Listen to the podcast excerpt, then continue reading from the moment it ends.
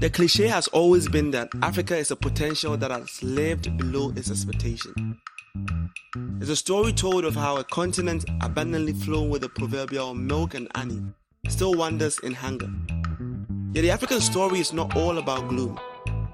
Africa is also a story of brilliance, inspiration, global breakthroughs, innovation, and invention, of living hallmarks of a story that is rarely told. A story of an Africa that is changing, an Africa that has changed.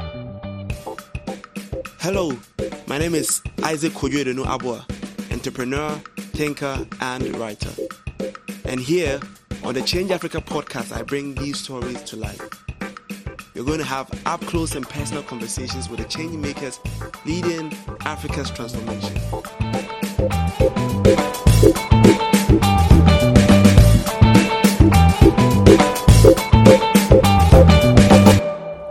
Amini Kajunju, you're welcome to the Change Africa podcast. This is where we have trillion conversations with some of the leaders we believe are the helm of the African transformation.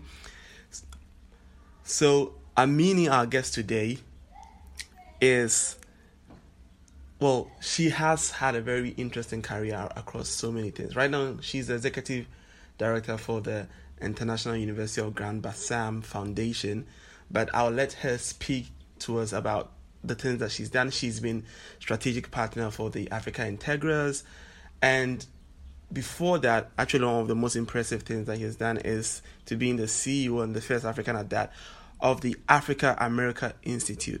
So, thank you very much for being with us, Amini. Can you tell us about yourself?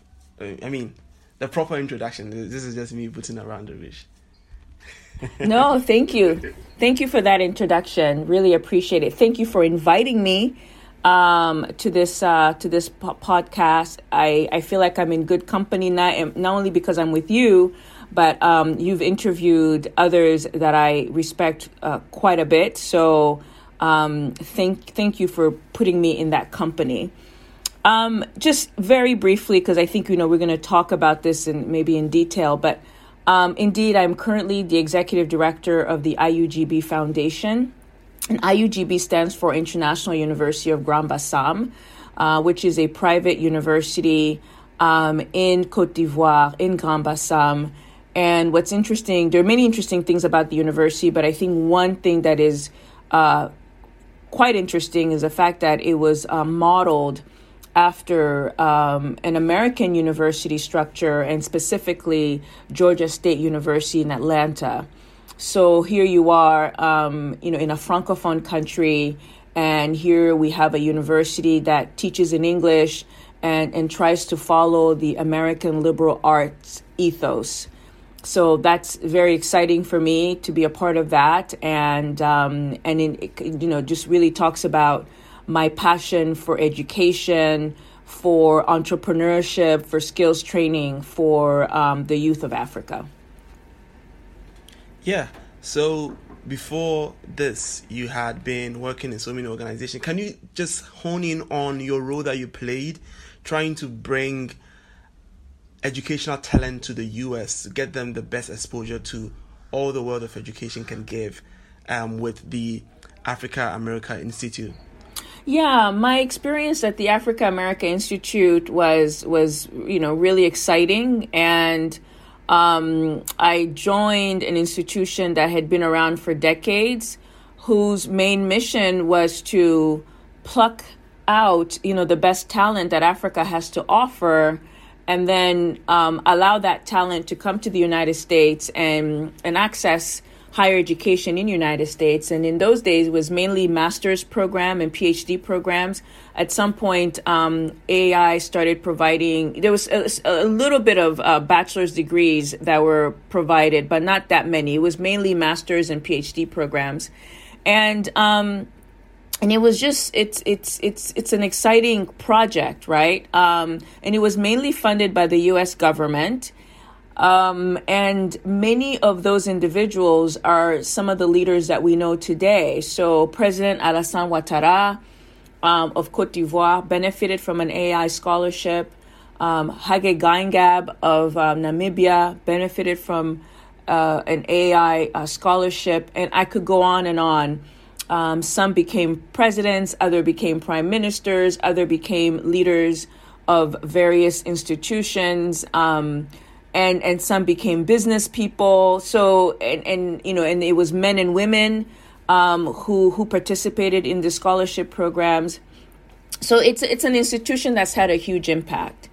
And um, when I joined um, AAI, many of the programs that I just described were really no longer available and were no longer being funded by the U.S. government. Uh, there was a shift in the U.S. government um, sort of aid program, and there was a move away from higher education and a higher focus to sort of primary education, for example.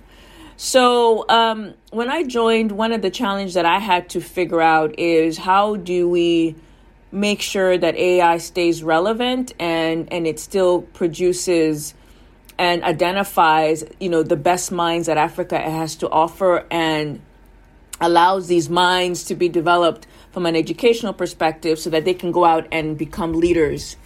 And so um, we started looking at higher education in Africa. We started to look at what's the landscape of universities in Africa and what, what were the bright spots and could our best minds, you know, go to those universities. Um, in addition to obviously having access to universities from all over the world, including um, the United States. Yeah. Yeah. So I think I just want to, again, zero in on something that you said. Um, in reference to something actually that IUGB posted some time ago on Twitter, there's a quote from Barack Obama that says that in the 21st century, the best um, anti-poverty program is a world-class education. And I just want us to start a conversation from the what is a world-class education? Yeah, that's a good question. That's a very good question. And I and I don't know that I have the perfect answer, but I think a world-class education, you know, no matter where you receive it, maybe has the following elements. Um, it has an element of um, sort of uh, you know research and and um, you know an inquisitiveness that is allowed by the students um, that allowed them to not just take in information from professors and the like, but but also produce information and produce new knowledge. So I think a world class education has that element, those elements, research and knowledge production the other thing that I think a world class education has is the ability to not just work in terms of theory, but it also in terms of practice. So the, the so you being able to practice what you you learn is is an element of a world class education. Um, because I'm a globalist, I think a world class education includes um, an international element, meaning that you are working with people from from many parts of the world. And also um, and you know and when we as we talk about inclusion these days particularly i think a world class education does also um, include working and going to school with people of different socioeconomic uh, environments and so and and and, and then let's not forget um, a huge element of a world class education is just great professors professors who have had um, practical experience, professor who can really churn the students on in terms of whatever topic that they're, they're that they're teaching. Um, so teachers, research, um, knowledge production, an, interna- an international environment, a socioeconomic environment that um, that allows you to learn from different people, and um, and and you know and then obviously just the ability to you know and this is an issue you know particularly with our public universities in africa the ability to start your college career or your graduate school career and finish on time you know. Um, that's you know that that that i think is also very important. So the stability of um, of being able to start something and finish it and not have these external factors slowing you down. I think that's very interesting when you say the external factors because that talks about something even beyond the education system itself. Is the environment in which it occurs also. Such that a world class education may not be able to exist in places of instability because you know you can even talk about the mental health of students the concentration etc which is really dependent on what is happening in the environments too. So yeah i really agree too but i think that way something that we could add to that is applicability of skills. What do you think about that? Well, so so yeah, so I think you know if you if you have if you have a situation where you have research, um, great professors, you have knowledge production and and and and you know knowledge acquisition and knowledge production.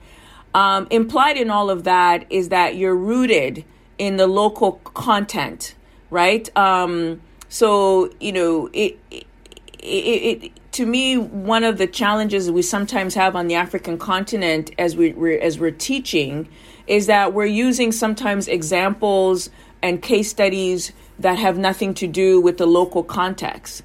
So, um, you know, uh, Harvard and other schools have written amazing case studies. I mean, really, I mean, top notch case studies. These are A plus case studies, but many of them don't have a, a, a, local application. So they may not necessarily apply to Cote d'Ivoire or to Abidjan specifically or to Congo or to Ghana.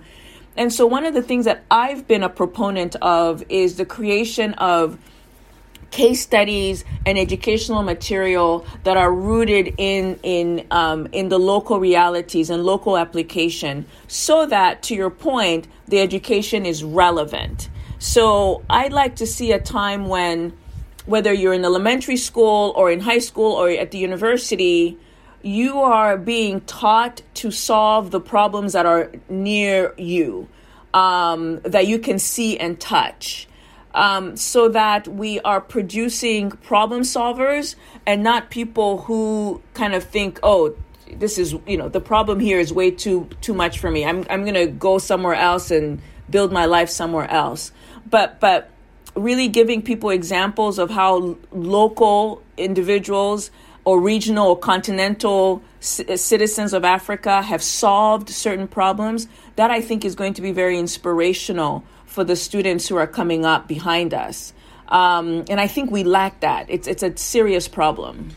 I think that's very true. I think part of that is that global education, particularly African education, is is under pressure to respond to its world that is changing, right?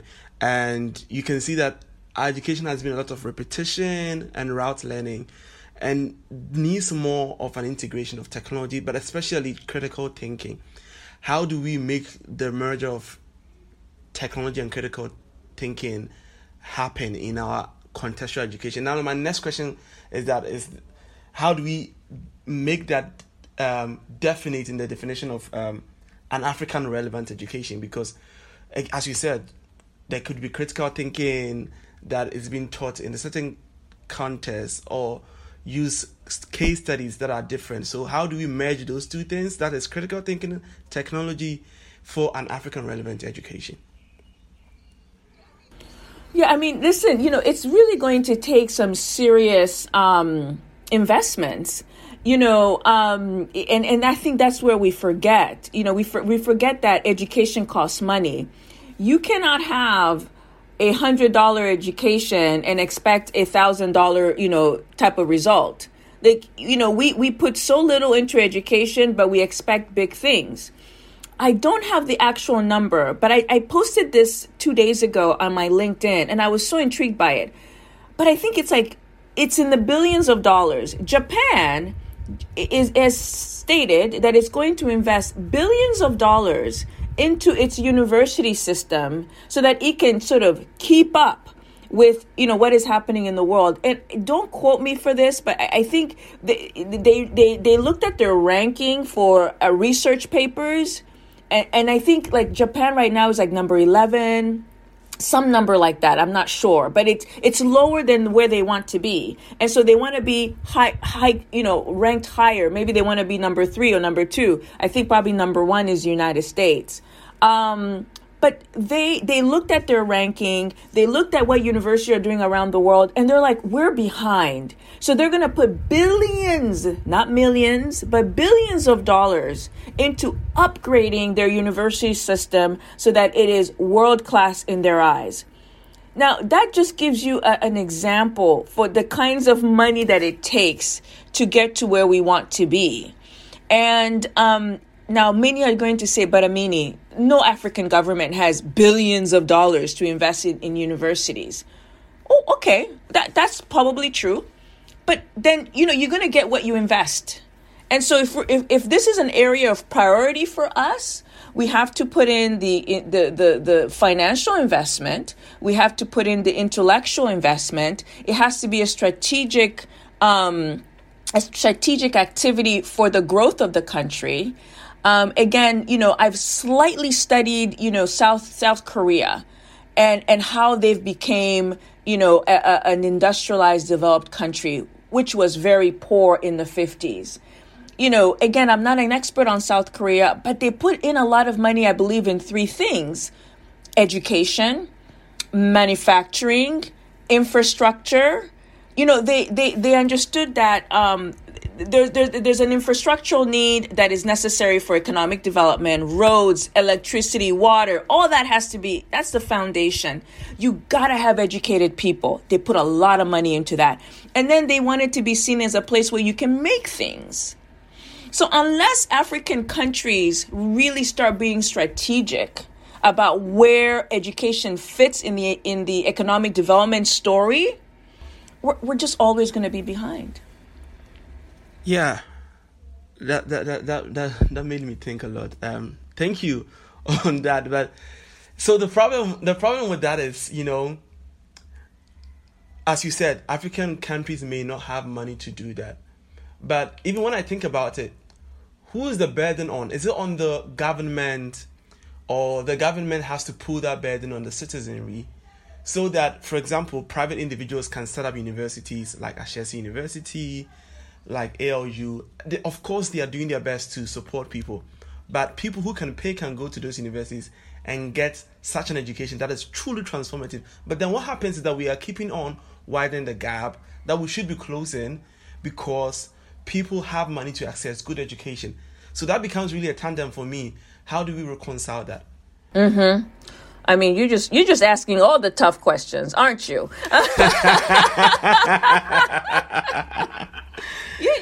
just you just you just want to put me on the spot. That's what you want to do.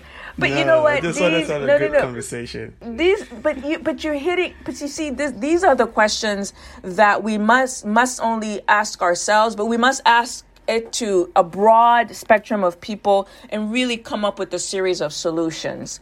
Um, because you really hit it on the nail. Education should be the great equalizer. Um, one of my favorite sayings, um, and I think I, I didn't make this up. I think Martin Luther King made this up. I could be wrong, but somebody famous, I think, talked about um, you know education being the great equalizer, and and I really believe that to be true.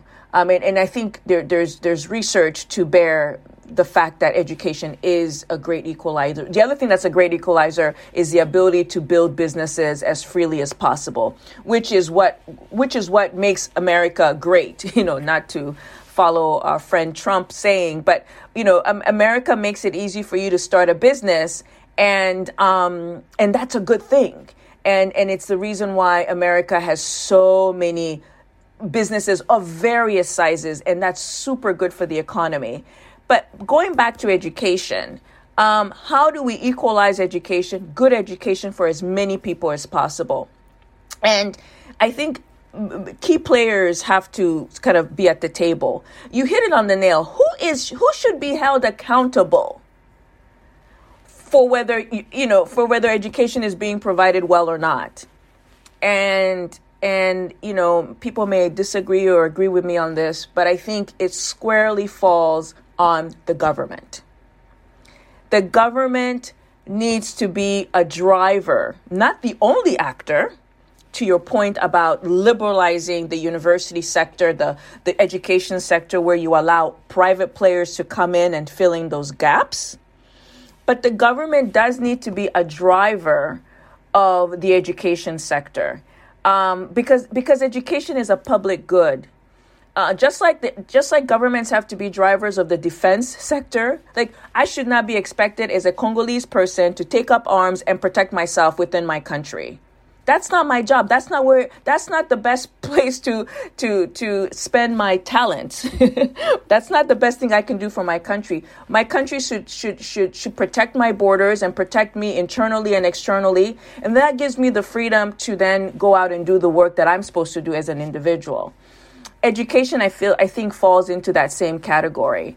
Um, and and and so it's it's governments have to be held accountable but then private players need to work with government or at least, you know, you know, complement and supplement the work that the government is doing and and and fill in those gaps. But like you said, Ashesi, who I love, I mean, Patrick Awuah is one of my favorite human being on the planet. He is one of my favorite. I just I love being around him. I love talking to him. I feel smarter after I've been around him. Um, but he's only able at this point for his model only able to support about a thousand students. Meanwhile the university of ghana i think has about 40000 plus students. And so those students are deserving of a good education as well. What do we do for them? Again i think it's a combination of private players public players and individuals coming together to try to fill in the gap. But the accountability has to rest on the on the government. I think that the favorite thing, my most favorite thing I've heard um, from you, I mean, you've said a lot of very intriguing stuff, is the analogy around picking up a gun because I, I, I really think that is so good. Um, people should not have to think about where their future education um, is going to lead them because they are not really in an environment that enhances that. I think it should definitely fall on the government, and and that kind of an analogy really vivifies it for me. Um, thank you very much on that. So, you know, still on education because I mean, I, this conversation is definitely not going to be all about education, but you are an expert to the most parts, and I am very passionate about the topic, and so I'm just learning from you in the process. Um, by the way, if you can get a, particular here, we'll be very happy to have him oh, I know, right? Oh, I'm sure. No, no, no, Patrick. Oh, yeah, no, he is. Oh, I, I love that man. He's so wonderful yes, yes. Um, on so many levels. Yeah, he's just, he, you know, we need more people like him, and I know we have more people like him. Um, he just had an opportunity to, you know, to to to to do the work that he's done and to make the impact that he's had. Imagine if we, we created environments for other Patrick Awuah to emerge um, we would just all be better off. Yeah, it goes without saying that I, I personally think from all that I've read from you that you are another version of Patrick Awuah. So no, for... no, no, no, no, no, no, no. I am not.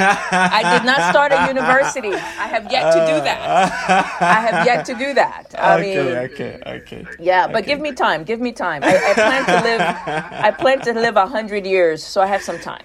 yeah, you do. You do. You do. So you know, you wrote this article where you were talking about that statistics and students are telling us that perhaps technology focused um, education for young people may be problematic. And you went on giving these case studies and analogies of how people are, during the pandemic, um, asking for their monies back for online education because they don't feel like it's equally worth it. People feel like they are not getting the same in person interaction that begs the question for me of the role of edtech, right, Ed- educational technology platforms, um, in the future of education. Because when we envision education, like the Mark Zuckerbergs of this world are trying to build Oculus and all these big platforms, they are coming, and it almost seems like education in the future is going to be online on screen without people involved. I just want to know your thoughts around that. Mm, yeah. So I think we just need to continue perfecting the model around how how we mix technology with, you know, what I would call sort of traditional brick and mortar education, and and the um, the fact that we are you know social animals, and that we you know part of learning comes from interacting, de- debating, and those sort of informal um, you know interactions that can occur on any given day on a college campus, on a, on a high school campus, or in elementary school. So I think I think we you know those who are, you know, it's all about technology.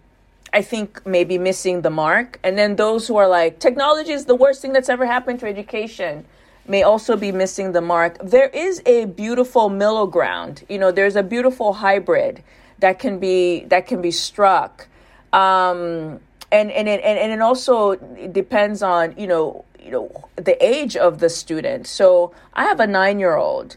Um, it is not in her best interest to be in front of a screen all day long, um, learning her mathematics, her history, her science it just you know i it, it doesn't work for my daughter um, there are some elements that she can learn online in in short spurts but then she she she loves being in the classroom. She loves being able to see her her, her classmates and and talking to them and being able to look in the eye of the teacher.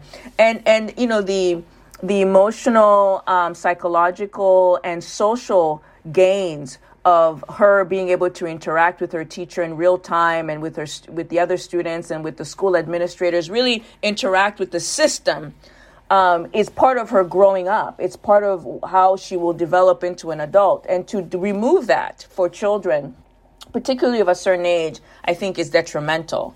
Um, but even when you go you know into the higher grades um, high school and or university I mean, I've you know since I wrote that article, I've obviously spent I, I spent days days talking to people about how they're experiencing education, and um, and everybody's just talking about being able to find that good that good mix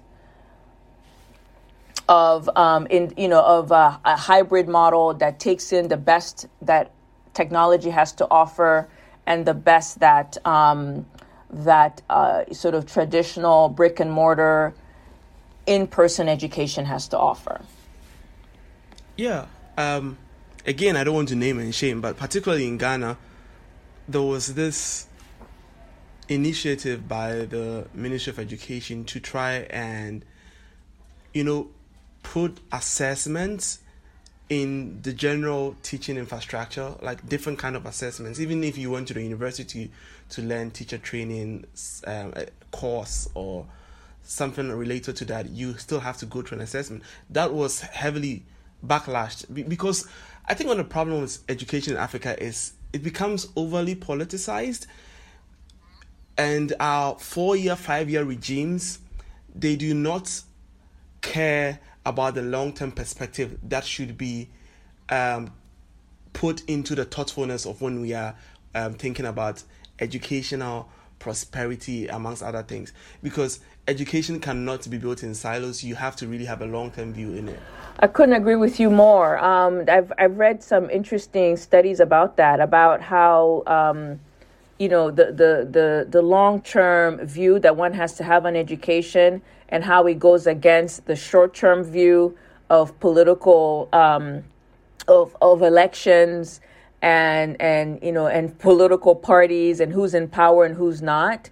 And um, and one way to solve that is to make sure that throughout the system you have people who are there um, you have jobs that are being filled to to support the long term um, view that one has to have on education um, and these people are there for the long haul and they don't change because there's a new president you know? They they change because the person decides to move on or something like that.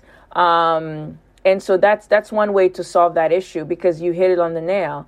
Uh, the return on on investment for education is long term and you got to set up the systems and you're going to try certain things and they're not going to work. You got to you know think of something else you got to really work fast but but but but work thoughtfully um, and you know, there's just there's so much to go into it, and I don't think it, for for a lot of governments it's a big headache. They don't want to put in the time and effort and and long term view that is required in order to really make an impact, and so they want quick fixes. And education, you know, when you bring in quick fixes, it's typically not um, productive. I want to piggyback on what you said on teachers because I think that is truly important. I want to give reverence to that point. Um, when I think about personally the role of teachers, I go deep back into the history of knowledge itself, especially when you go to um, Greek philosophy and all of that. You can see people like Aristotle, um, the kind of thoughtfulness and mentorship that was passed on to say from Aristotle to say Socrates, from Socrates to Plato, even in the in in, in the scientists from um, Newton, amongst all these, it was more of collaborative mentorship and learning under someone. And I think that maybe perhaps because the education system now has too many students, and how dare me say too many students? Because we de- we definitely need a lot of students in school, but we need to match that capacity. And with truly thoughtful, engaging people. Because it seems like our educational system is flooded with people who just want to make a, a living and are not really concerned about it. Because I and then again maybe it goes back to how we are teaching our our teachers. Because I don't know but it has to be very empathetic and obviously the people should know the subject matter. But it's also about knowing each and every student individually. Because I and I don't speak for, just for myself. I think a lot of people do agree that they they had that kind of breakthrough in their education when one teacher set them aside and paid particular attention to them and their needs. Uh, you hit it on the nail. I mean, I mean, really, teachers are are, are critical, and um, we we've had you know an explosion in um, in our in our uh, population. And so we have a lot of um, kids with millions and millions. I think one of the numbers that I've seen recently is 250 million um, school age children need, need to be need to be taught every day on the African continent. And so, you know, how many how many teachers do we need in order to support two, 250 million students across the continent? We need a lot of teachers. Um, and I and, and and and teaching is such a it's such an amazing and wonderful profession um, and it, it, it, can it can really change the lives of of of, um, of students and individuals, and frankly, really change a nation. But again, um, the investments have to be made in teacher training. We need to pay them well. You know, we, we, we, you know, many teachers in the government schools, for example, they can go months without being paid. I mean, how do you expect somebody to work and you're not paying them? Or when you do pay them, you pay them pennies yeah, they're not going to be as committed um, as you like them to be. It's human nature. It's not an African thing. It's not a Congolese thing or a Ghanaian thing. It's it's a human thing. You you can you can observe that anywhere in the world. You don't pay me well. You don't value me. You don't give me professional development. There is a correlation between the teachers who get con- consistent professional development and how well they do in the classroom than those who don't. You don't pay me well. You don't value my contribution. You don't give me professional development. And you want me to produce miracles in a class of 200 students. It's impossible. So we have to really um, put in best practices into our into our educational system and we typically and often forget you know the teachers um, one of the best articles or research papers i have ever um, read is on uh, it's McKinsey who did this research uh, document. It's been maybe eight years or even more, in which they said the best school systems, at, at the core of the best school systems, are teachers. They looked at, you know, teachers, I think in Japan, in Finland, and other places where, you know, where where education is is is is thought to be well done. And at the core are the teachers. The teachers are well paid, the teachers are trained, and it's not just anybody that can be a teacher. You you really have to jump through hoops to be a teacher in to be a teacher in certain countries. Um, so again, we, you know, it's not about a copying and pasting, but I think the idea that you have to be competent in order to teach um, the next generation of young people, I think that can be used across the continent. But how we measure competence, and how we train our teachers, you know, need to have a local context. You know, we have to use it. You have to use a local context to do that. But but but the mission has to be we're trying to get the best minds in front of our kids so that our kids can value um, being an intellectual and doing the best work and going out there and solving problems. Yeah, I think you said it best. um, if you want to get the best minds, the best minds should be teaching our kids. So, talking about investments, educational investments, we've um, we were just talking about investing in teachers, investing in the education sector at large. You have worked in that space at Africa Integras, uh, where you were trying to build universities. What were some of the most difficult um, problems that you faced then? You know, Africa Integras was a really interesting experience for me. Um, and uh, I took that job because I really wanted to learn how do we marry, you know, private equity, finance with the educational sector in Africa.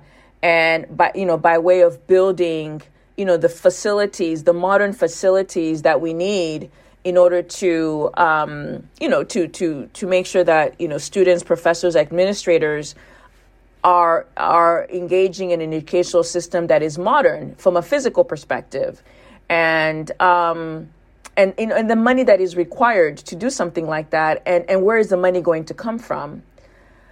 Um, you know, a few things that I learned. One, um,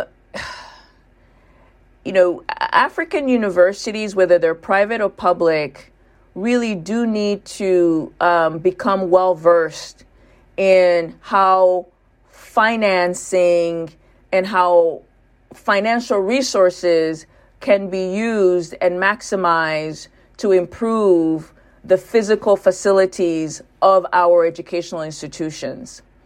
I um, I won't name the foundation, but I was talking to a big foundation that works in Africa, and I was saying to someone there that I think that there could be a training that is developed that basically goes into the private and public universities across Africa and teaches them the financial tools that they can use to improve their physical capacity. Um, because I think there's a lot of um, learning that is missing. There's a lot of interesting um, sort of tools that many universities may not be aware of. And universities might have assets that they're not um, using to improve their physical facilities. And so that's so that's I, I learned that that there's there's a lack of deep knowledge. There's some knowledge, but not it, it's not deeply sort of entrenched in some of the universities. So that's one. Second, um, we do have to figure out, and it's connected to the first thing that I said, we do need to figure out and work with the financial sector um, and see how we can tell them that investing in, in education, and particularly in its it, in its physical infrastructure, can be a moneymaker, but not to the detriment of the university or the school itself um, where it becomes a debt burden that is too hard for the school to bear. So there has to be sort of a middle ground, and I don't think that we're, we're spending enough time sort of figuring that out. And then, third, this is where I think the diaspora can play a very strong role. There's so many people in the diaspora, in the African diaspora, that know the space, so that know that, that understand finance. And I wish more of them um, came into the university financing space um, and and brought their expertise. And hopefully they're bringing their knowledge of the African continent or their specific countries in the local context plus their finance background together um, you know we could you know we could do, we could do some interesting work around upgrading the, the physical facilities of our universities and our educational spaces. Because people might say, oh, it's so what? I mean, you know, you, you don't need anything fancy. It is true. You do not need a fancy school in order to learn well. But, but we do need to have the basics, right? The basics have to be there. And sometimes you walk into educational institutions where the basics, the physical facility is so bad that it's hard to learn in that environment. Yeah, so speaking about um, diaspora investments, and you know, essentially, it looks more like, and correct me if I'm wrong, that universities need a kind of a CFO figure that big companies have. Right? Yes, yes, and, and and it's interesting. So you know, many do have somebody who handles finance, but you got to go beyond that, right? So it's one thing to sort of collect the money, make sure the money is collected, make sure it's spent properly. but but but you need somebody who can think strategically and i think you know you to your point a cfo role somebody in that role is not just counting the beans but he's trying to figure out okay what are the financial uh, challenges that we have and what are sort of the interesting and creative ways that we can solve these issues and i don't think that many universities have a person or a set of people who think in those terms in African universities. Hmm, interesting. Again, what I wanted to talk about was diaspora investments. Now, you talked about the people investments, people coming back. Mm, mm-hmm. When you ask people to come back to the content, and obviously the universities cannot pay them, and they can be worth a lot more in other places, what should be their motivation to come? Ah, see, asking all the tough questions. Um, well, you you know, answering from your particular perspective, I think that you could have done so much working in probably not just non-profit organizations, but working in for-profit organizations across the world. What makes you want to come back and be executive director of organizations and work with all these African-centered um, organizations that really want to improve different sectors of the African economy? it's funny, you know, if my brother was here, you know, he'd be laughing because he's always like, why do you work for nonprofits? You need to work for a private organization that can pay you real money. um, um, you know, he's, he's, he's so funny. Um, but, um, and then, you know, and then you, you, you take that money that you make, the, the, the, you know, the millions of dollars that you could potentially make, according to him, and then you take that money and you invest it on the African continent under your own terms. Um, so that's also a very, obviously, a very interesting and very viable, you know, viable uh, model. But um, to answer your question, I, I mean, there, there are many ways I think to slice the cake, right? I mean, the the African diaspora, wow, what a what a, a gold mine, frankly. I mean, when I think about all of my friends and my friends' friends and my friends' friends' friends, I mean, we just lots of talented people, lots of talented people scattered all over the world, and many who still have an emotional or you know family or even work you know relationship with the with the continent, professional relationship with the continent, and they're they're really um, committed to making an impact. And and I don't think that there's one way to make that impact, but that's why I think um, to answer your question about, you know, why should somebody, someone like me or anyone, you know, go back to the continent to give back in, in, in, in this way, but let's say in the, in the university way, in, you know, with working with nonprofits and maybe specifically education. That's why I'm, I, I really implore, you know, I, I, I'd like to ask the, those who have funds, you know the, the the foundations that work in Africa, the the high net worth individuals that have made lots of money in Africa. I'd love for those foundations and those individuals to create a platform that allows um, the the smarts and the brilliance of the many Africans that are working in London and in New York and everywhere else to make a contribution to the continent. Um, you know, many people say, well, I shouldn't have to create a platform. You should just do it on your own. And many people do do it on their own. They really do. They pack their bags, they leave, they go back home, and they make it work. But but you know you you just want to have various avenues to to um, facilitate that migration back home, and um, those who have means can create a platform that makes it easier for people to give of their um, of the intellectual capacity to various projects in Africa and also the learning that can occur because it's not just Amini, you know, I, Amini, go to Congo and I give of myself. No, well, they're Congolese who have been living in Congo all this time who have been giving of themselves too. So it, it, it, it becomes sort of like a joint venture and we use um, the the learning and the intelligence and the perspective that we all have to pull together and make something better. Um, so it's not an either or, but it's it's a coming together of minds to to you know to to change uh, you know what Africa is is going through.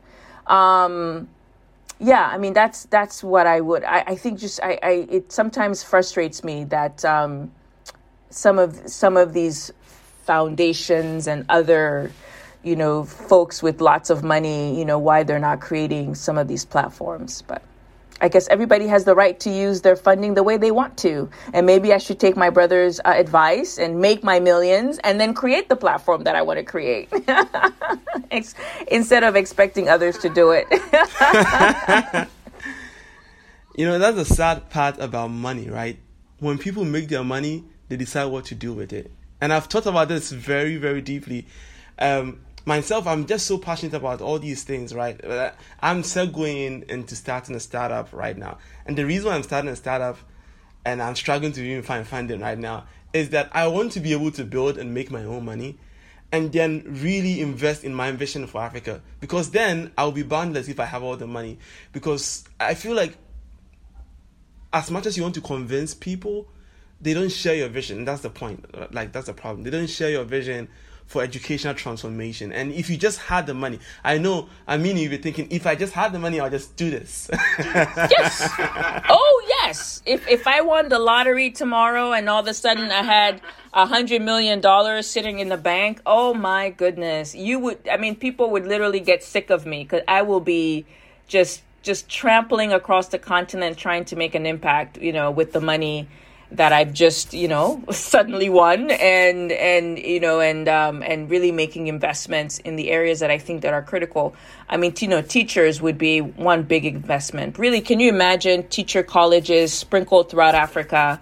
Really, you know, bringing the best minds into the teaching profession and really elevating the teaching profession. Imagine that. That would be amazing, right?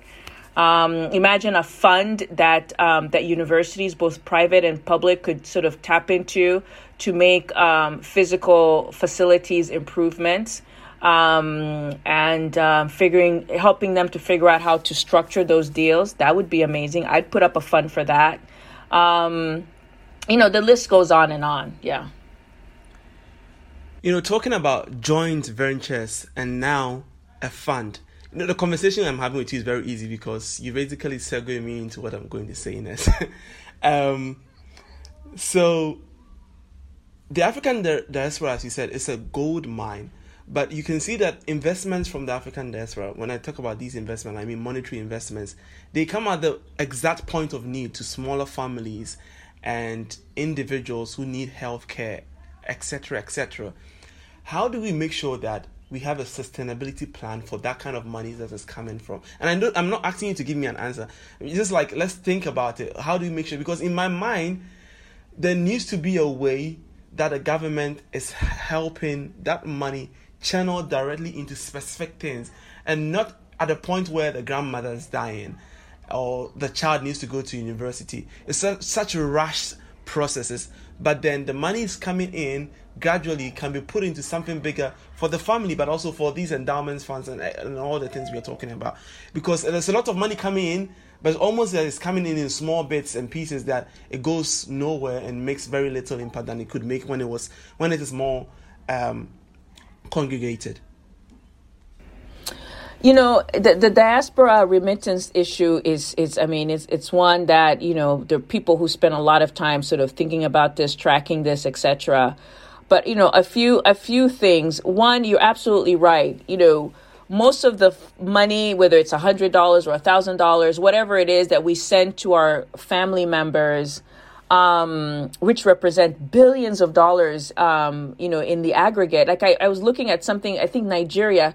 I could be wrong about this, but I think it's like $43 billion. You know, Nigerians send that much money to Nigeria every year to support family members and close friends on basic needs and the you know the basic needs that we have food shelter education healthcare and sometimes that money goes into um, maybe building a home th- making those types of investments um, I think, according to the stats, very few of that money goes into making big investments that sort of have a, a lasting, um, you know, a lasting effect. Um and you know but mostly goes into consumption. And that's real right? I need money to pay for school bills or to pay for a medical bill or to eat or to pay the rent. Those are real issues. And unfortunately because our economies uh, tend not to be strong um eh, we you know we, we don't have enough jobs for everybody um, our families outside of, of, of Africa end up helping us, um, you know, to, to get through life.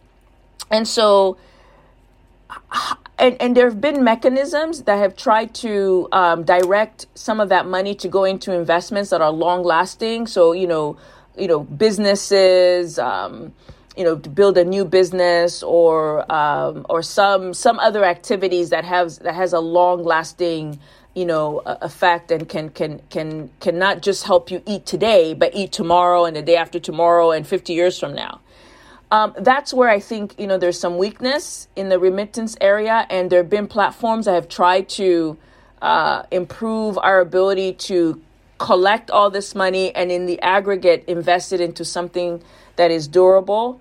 Um, and many of those um, systems haven't done super well. I mean, I'm not an expert on this, but you know, um, there, people have tried, but it hasn't it hasn't sort of blown up as as we would want to and I, and and I don't know enough to know why. Um, I came up with an idea um, that, for example, when people call me to say, "Hey, Amini, can you help me pay for schooling?" Instead of me sending my cousin that five hundred dollars that they need to pay for an educational activity, I want to send that money directly to the educational activity. Um, and instead of, you know, my cousin calling me and saying, I'm about to get married, you know, can you send me some money for, you know, for my wedding? She can tell me like a specific business that she's going to use. So let's say the caterer. Instead of me sending the money directly to my cousin, I send it directly to the caterer. And I, I thought that that could be an interesting way to fund um, pro- productive activities on the continent with hard cold cash because the calls are going to come. But instead of going for it to go to the family member, it goes directly to the business, avoiding all kinds of issues that can occur sometimes when you give a family member direct cash. And although that's still very necessary, but just having that option.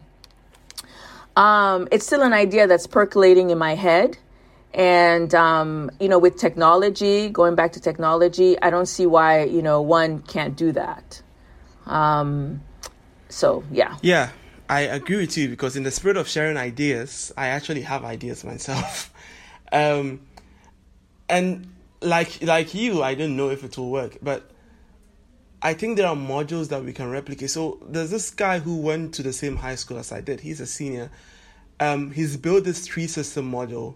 Obviously, he went to UPenn, and that is going back to what we've discussed the quality of the education and the exposure. She went, he went to UPenn from a high school in Ghana and got all the resources that he needs. Went to pitch this great idea of this collaborative 360 organization where that lives at the intersection of education, healthcare, and farming for a local um, community that he came from.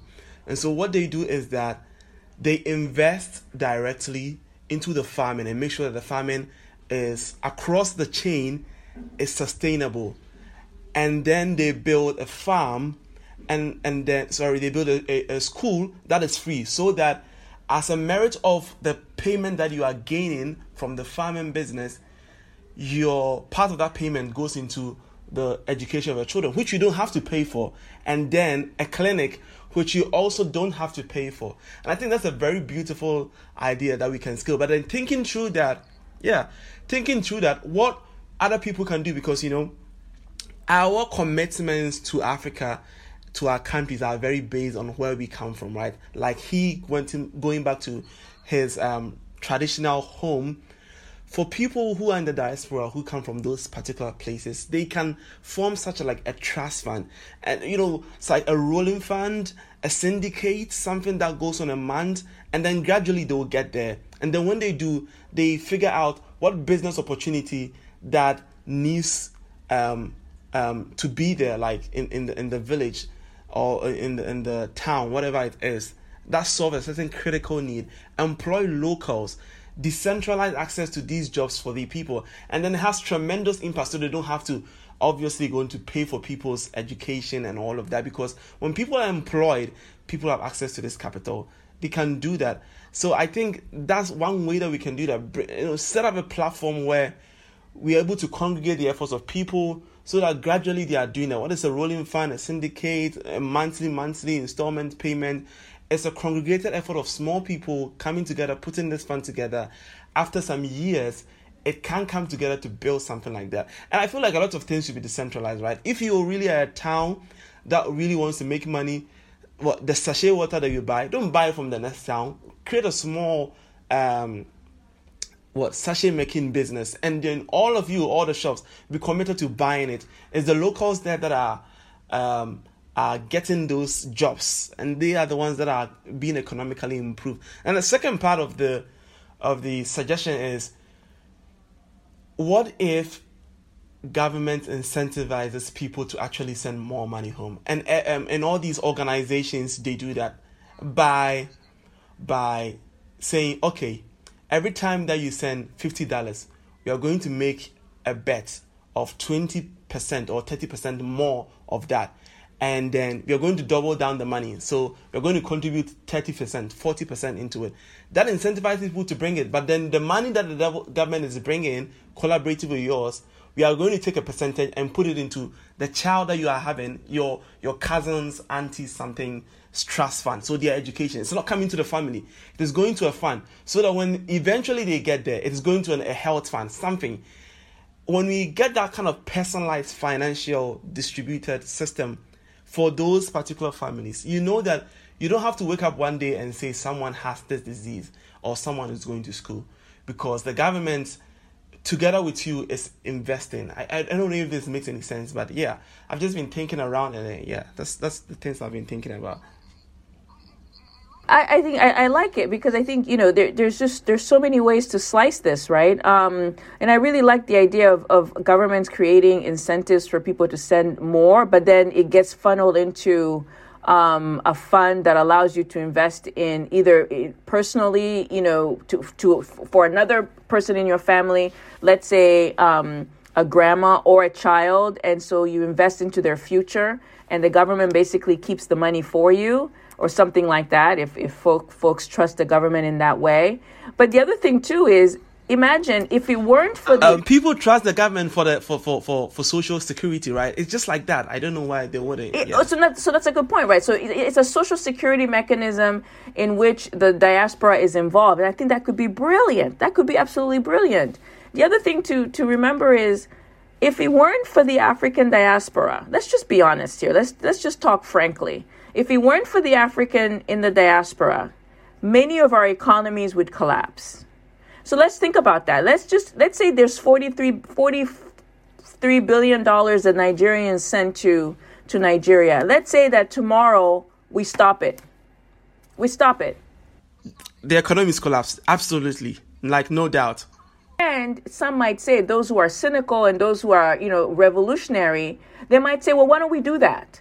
So that so that so that our brothers and sisters can can say hey government you're not doing your job. That's part of the reason why i got to ask my cousin that lives in chicago to send me money. So now that he or she can't send me money you need to step up.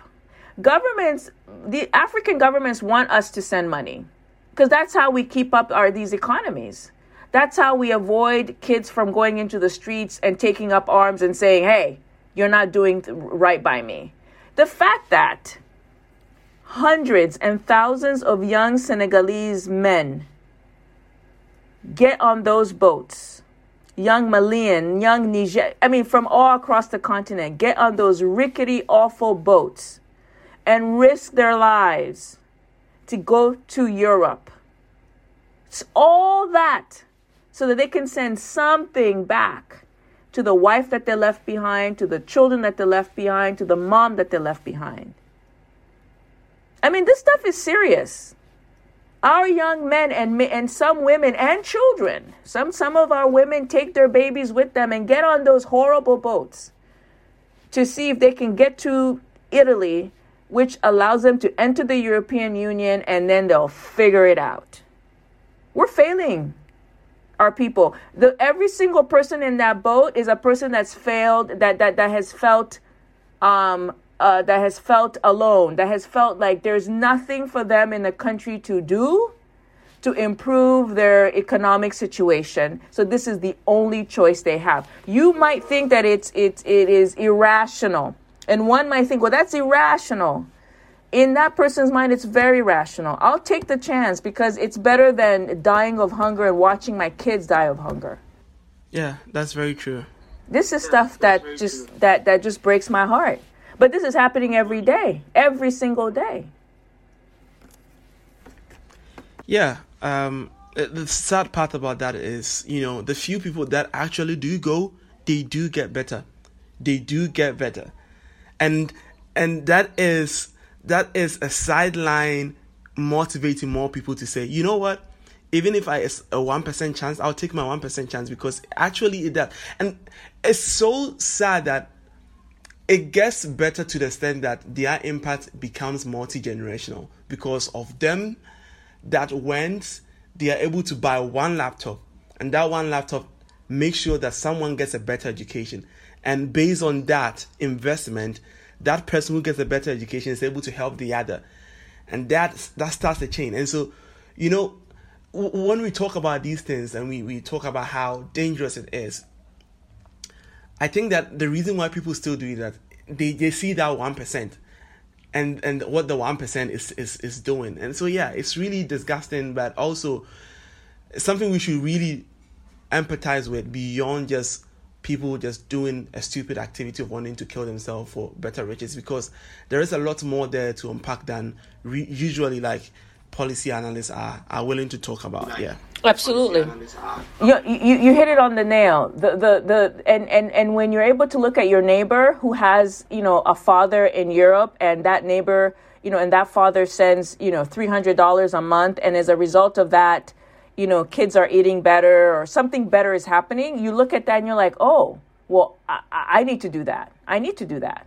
And I might die, but I'm willing to take that chance. But if I make it, this is what I'll be able to do for my family you know um, but our governments and and those in civil society um, and you know those who have the means to to really make a difference here we really need to take a look at that because it's a serious problem um, and um, and it, it, it, again accountability goes back to you know the governments who are looking at this and and not you know making sure that it, it stops and that we keep our young people and we use their productive efforts to, to better our economies um, instead of feeling the need to take a very dangerous voyage to, to, to Europe for a better life. Yeah. Um, yeah, that's some really deep stuff. so let's talk about not yeah not so there. deep stuff so we end the conversation this has been a very long intriguing but also exciting um, conversation you know i've learned so much um, basically talk about coming back to Africa to work here on the continent. Um, we we already talked about this, but like, if anyone is listening, what are your final words to them to say that you know these are the problems that exist here? I know it's difficult.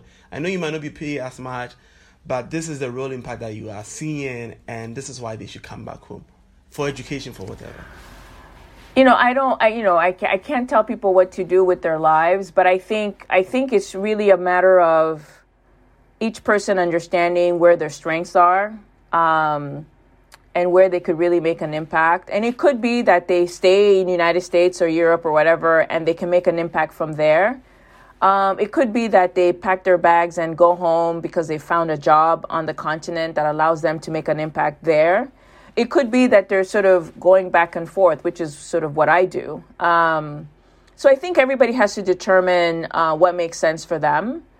Um, and and but but I think at the core of it all, I, I think the the eye the, the eyes on the prize is increasing the capacity for African nations and African citizens to be drivers of their own development. I think I think that's that's the eyes on the prize, and and and how that happens um, is going to differ, but um, but I think that just has to be it because we can't continue to rely on others to make things better for our continent, which is why I love projects like IUGB, like Ashesi, and the others, because these are all projects that help to increase the capacity of African citizens to be drivers of their own development.